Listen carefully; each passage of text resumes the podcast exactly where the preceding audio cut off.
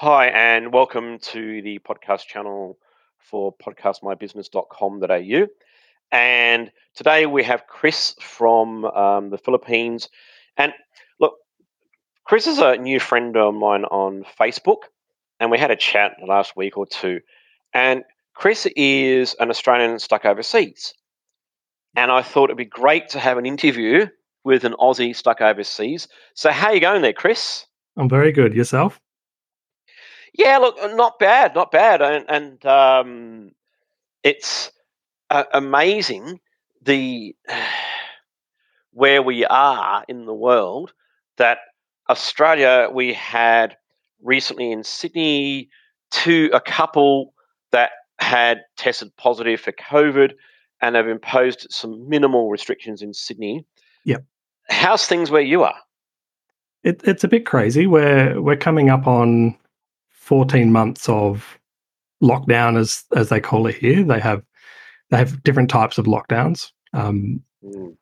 The the current is like a general community lockdown where it's effectively essential travel. Um, if you're working, then uh, then you're allowed to be outside, but otherwise you you really should be staying home and um, especially elderly or very young, so people under 16 and over 60, I believe it is, mm. uh, are not allowed to to be out currently. So, 14 months. Um, it's yeah, it's definitely a long time to be uh, sort of stuck in stuck in the house for the majority of the time. Wow. Okay. Well, again, um, I think we've had a couple of lockdowns, certainly in Melbourne, and they were the last one. They were locked down for a couple of months. Yeah. The UK has been locked down for pretty much six months. Uh, and the US and what have you, and where you are so 14 months of lockdown. Yeah. And what's the expectation for them to be able to unlock down? I think at this stage it's it's really dependent on the vaccination drive. I think it, they've they've vaccinated something like one percent of the population to date, which would be uh, like politicians and first liners, um, nurses, doctors, etc. I think are the the first off the uh, off the rank to get their vaccinations, and then it will slowly trickle down to, to everybody else. Wow. Okay. So, how does it feel being overseas with this sort of event occurring? I guess the it's mixed. The you know, I obviously chose to be here uh, for work purposes, and and I also have a partner and a, a young son. He's just turned one. Uh, so so it was my choice to be here. So you know I have to deal with that in its own in my own way, however I need to. Um, but it it does get a little bit tough at times when you see. Uh, like I'm from Adelaide originally, so I think going back three months or four months, they had a a four day lockdown, and seeing all the social media with all my friends complaining about four days, I I had to uh, disconnect for a couple of days there, so I didn't rage at anyone. Mm. Well, hang on, Adelaide. I thought Adelaide was always permanently like being in a lockdown anyway. Uh, as far as I know, it's pretty much normal there. Um, no, no. Um, what I mean is in not much happening. Oh yeah, yeah, yeah. Definitely. That's why I left. no, it's. I, I always say Adelaide's a, a, a, great place to grow up and a, a, great place to grow old. It's just a little bit boring in the middle. Um, mm. So yeah, I've, I've tended to every few years go abroad and, and work overseas or live overseas. Um, mm. Yeah. Okay, and you know, you, again, you've been fortunate to keep your clients because um, what you do is important and, and, worthwhile, and being remote, and of course, we're doing this interview remotely.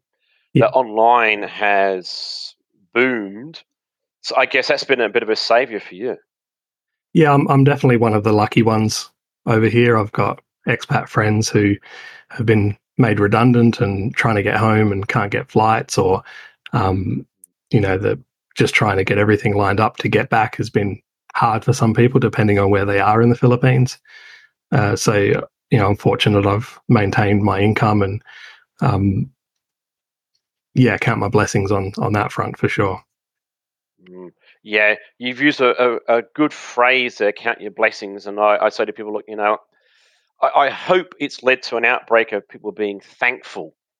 Um, because I don't think there's been there was enough thankfulness. Yeah. Previously, I think we were heading full blown into just being centered on ourselves, and now hopefully the communities reaching out a lot more. So, is that how you're helping hoping to managing to survive over there at the moment? Through through my work and things like that, you or mean? through being having the community around you. Yeah, I, I, think it's um, I've got my my partner obviously and, and her family, um, and my son, which has uh, yeah, definitely been a, a, a beautiful year of of getting to know him. Which, you know, in truth, I if I if we weren't in lockdown, I would have been traveling for work. I would have been, you know, out having meetings. So you know, he hasn't had a day yet that he hasn't woken up and been able to see my face and give me a cuddle and stuff like that. So mm. that's mm. definitely a big positive out of all of this craziness for me. Is um, you know, I've been able to see him growing up, and I haven't missed any milestones or anything like that. Mm. Yeah, and I think again that's another great point that um, you know I was living with someone um, during COVID last year, and a neighbour I'm very close with. She's like a daughter, and we spent a lot of time together last year, yeah. and that was pretty good. And now this year, it's all different, and you know she moved out, and you know I'm seeing less of both of them, which is normal, and that's fine because I was seeing a lot of them in the extreme anyway. So you're right. Uh, there's there's lots of benefits if you can find them. So yeah. what other? I want to look at the word benefits. What other positives has this experience been for you? I think I think perspective. We sort of touched on a little bit earlier, but it, it definitely has put the the things that I value about being in Australia to the forefront. Uh, that I you know not neglected or, or you know didn't dismiss previously, but um, you definitely appreciate those things a lot more. Um, I I always did a, a, a, bit of volunteer work over here as well, and and worked with some of the you know the truly poor people that that we have. Obviously, some of that in Australia, but not to the levels that that you see over here. And um, again, it, it puts it into perspective that they were they were struggling day to day prior to COVID, and um, you know we can't even get in there now and help those communities because we're not allowed to. Um, so we try and stay in touch as much as possible with them, but you know the the the kids that I used to work with, um, you know, I don't I don't know how they're going. Um, mm. so you know, it does make you value the things that you've got, the the loved ones and and the friends and family that check in on you and and all those types of things a lot more than then you kind of we all get busy and we all kind of just go about our day to day lives at times, and and we're not really aware of the things that are sort of going moving around us as much as as as they are now. When I when I sort of reflect on what I'm doing and and what I can do to help people around me, um, yeah, it definitely has changed that mindset a lot over the past twelve months plus with COVID. Yeah, and I think that's again, you know, that's another reason why I wanted to have you on because you know we've been here in Australia. We've had lots of government support, lots of government yeah. money. People are whinging about, oh, when we're going to get the vaccine. Well, you know, we don't need the vaccine at the moment. We need it sometime. It'd be nice sometime this year. Yeah. Um, but it'd be nice sometime this year so we can go traveling. Yeah, exactly. Yeah. yeah. Um, not not to reduce the death rate, or the infection rate, just so we can go traveling and have people come over here. Yeah, it's it's it it definitely is. As someone who's and and the Philippines is not the worst place in the world. Like obviously, the US got absolutely smashed with it. Um, India currently, I've got some some uh, partners that I work with out of India, and and something like half of their team ended up with COVID, and and um, you know their, their whole business basically shut down um, in the last sort of month or so. Uh, mm. So yeah, it, it, it's interesting the the focus that people have on on things that are not not selfish per se, but um, in the grand scheme of things, you know, mm. not that important really. Yeah, and I think that's right. We we've been fortunate. We've got the budget coming out tonight, and um, that's going to throw like ten billion dollars for infrastructure and Yeah. ten billion dollars for aged care and all these sort of things that you know a lot of other countries don't even they they, they can't even contemplate Yeah. things like that at the moment. Yeah, definitely not without foreign investment, which is kind of where we're at in, in the Philippines. Is any kind of any uh, spending done on, on things like infrastructure at the moment are, are from foreign foreign investment coming in, and there's obviously a uh, a pill to swallow with with taking that level of investment.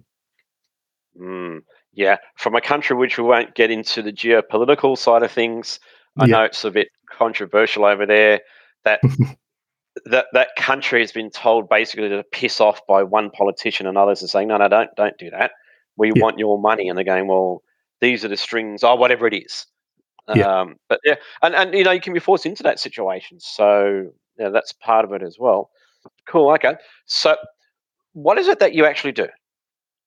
So my my primary purpose for coming over here was was to to help build technical teams, um, so software teams over here. I started doing that in a previous role for for that company, and and took a lot of learnings out of that exercise, uh, especially on recruiting the right people for teams and and finding good cultural fits, and then the retention of staff. So turnover here is is is pretty pretty atrocious if you're not careful. And so Mm. putting the right uh, like frameworks in place to to ensure retention, ensure good culture. Um, you know, the the people that I hired what nine years ago now are still in place with that company, and I still have regular engagements with them, and they still reach out for advice and and mentorship and things like that. So, Mm. really, the services that I was I, I offer are around building those more technical teams, not just the not just the admin roles and the finance sort of back end bookkeeping roles and things like that, but also skilled professionals in software development, senior developers, uh, support agents, um, things like that. And yeah, just working with primarily Australian companies on on building up their teams here so that they can grow faster. Mm, excellent. Okay. Well, look, that's a role that's going to be pretty important in the future anyway. So I can just see you'll touch down briefly in Adelaide next year. Uh, Yeah, hopefully And next year is the plan. yeah. And then um, stay there for a few months and then go, well, you know what? Yeah, time to get out again. Maybe the, the the dream really between my partner and I is that probably the uh, the harsh winters we'll spend over here in the Philippines, and um, Mm, you know I'll align that with work commitments, and then uh, during summer and spring in the nicer weather, we'll we'll probably stay in Adelaide. So that's sort of the dream is to split our time across the two countries, but we need things a little bit more normal before we can uh, contemplate that. mm. Well, you know, I, I, I've was talking to somebody ages ago and they said, well, you know, every business should have a contingency plan. I'm going, yeah, there's contingency plans. And Yeah. then there's the world turning to shit. yeah, yeah, absolutely. Yeah, I, I, I think um, yeah, no one could have predicted that this was coming and and the the the scale at which it was going to affect businesses um, from from small to large. Which you know, it's the first time we've seen. You know, even the GFC didn't affect businesses at the same level that COVID did because Yeah. you had people who there was opportunities during the GFC. Um, you know, whereas that's not really the case unless you were in a very very niche market that could benefit, you know, selling masks, for example. That's right. Um, yeah, exactly. yeah, Yeah. so it's it's it's been crazy. I've I've seen a real sort of peaks and troughs with people interested in offshoring um, over this Mm. period. Obviously, when it first started hitting, people didn't know what was going to happen with their revenue streams and things like that. So a lot of people kind of step back from it. But now, as things start to open up and they realize they still need to operate, um, they're starting to look now for yeah, and, and it is a contingency potentially um, for this type of stuff in the future. But uh, I think it's more about doing it smart and and everyone being forced to go remote through COVID has sort of highlighted that this is a an operational approach that can work um, and can work very effectively if you have the right tools and the right people in place. Yeah, and I think that's, that's exactly what it comes down to. Um, you know, I think it's been a shock for lots of people working from home, going, "Oh, look, it's fantastic," and then now they're going, "Well, no, working from home isn't so good." Um, There's definitely pros and so, cons. Absolutely. Yeah. Um, and, it, yeah. and it takes a certain mindset to do it effectively. When I when I first started working from home, um, you know, I won't I won't lie. Anything shiny distracted me. Um, but it you know it takes the right kind of mindset to say, okay, I'm going to have an hour of focus time, and everything's off, phones off. You know, yeah, whatever it is that might distract you is is away. Um, it, it, yeah, it definitely takes that kind of commitment to doing it right, but it has a lot of benefits in terms of, like I mentioned, family time and connection with those people closest to you. Um, mm. you know, you, finding that balance can can be really, really rewarding potentially. Mm. Absolutely, and you've got to find the time to do all of that, and that's where the efficiency come in, and that's why yeah. I say to people, look, you know, podcasts, um, omni-channel marketing opportunities, but that's okay. Cool. Anything else you'd like to add? No, no, that's that's that's fine. It was good to talk. All right, great. Okay, and um, thanks so much for your time. Great. Speak to you soon.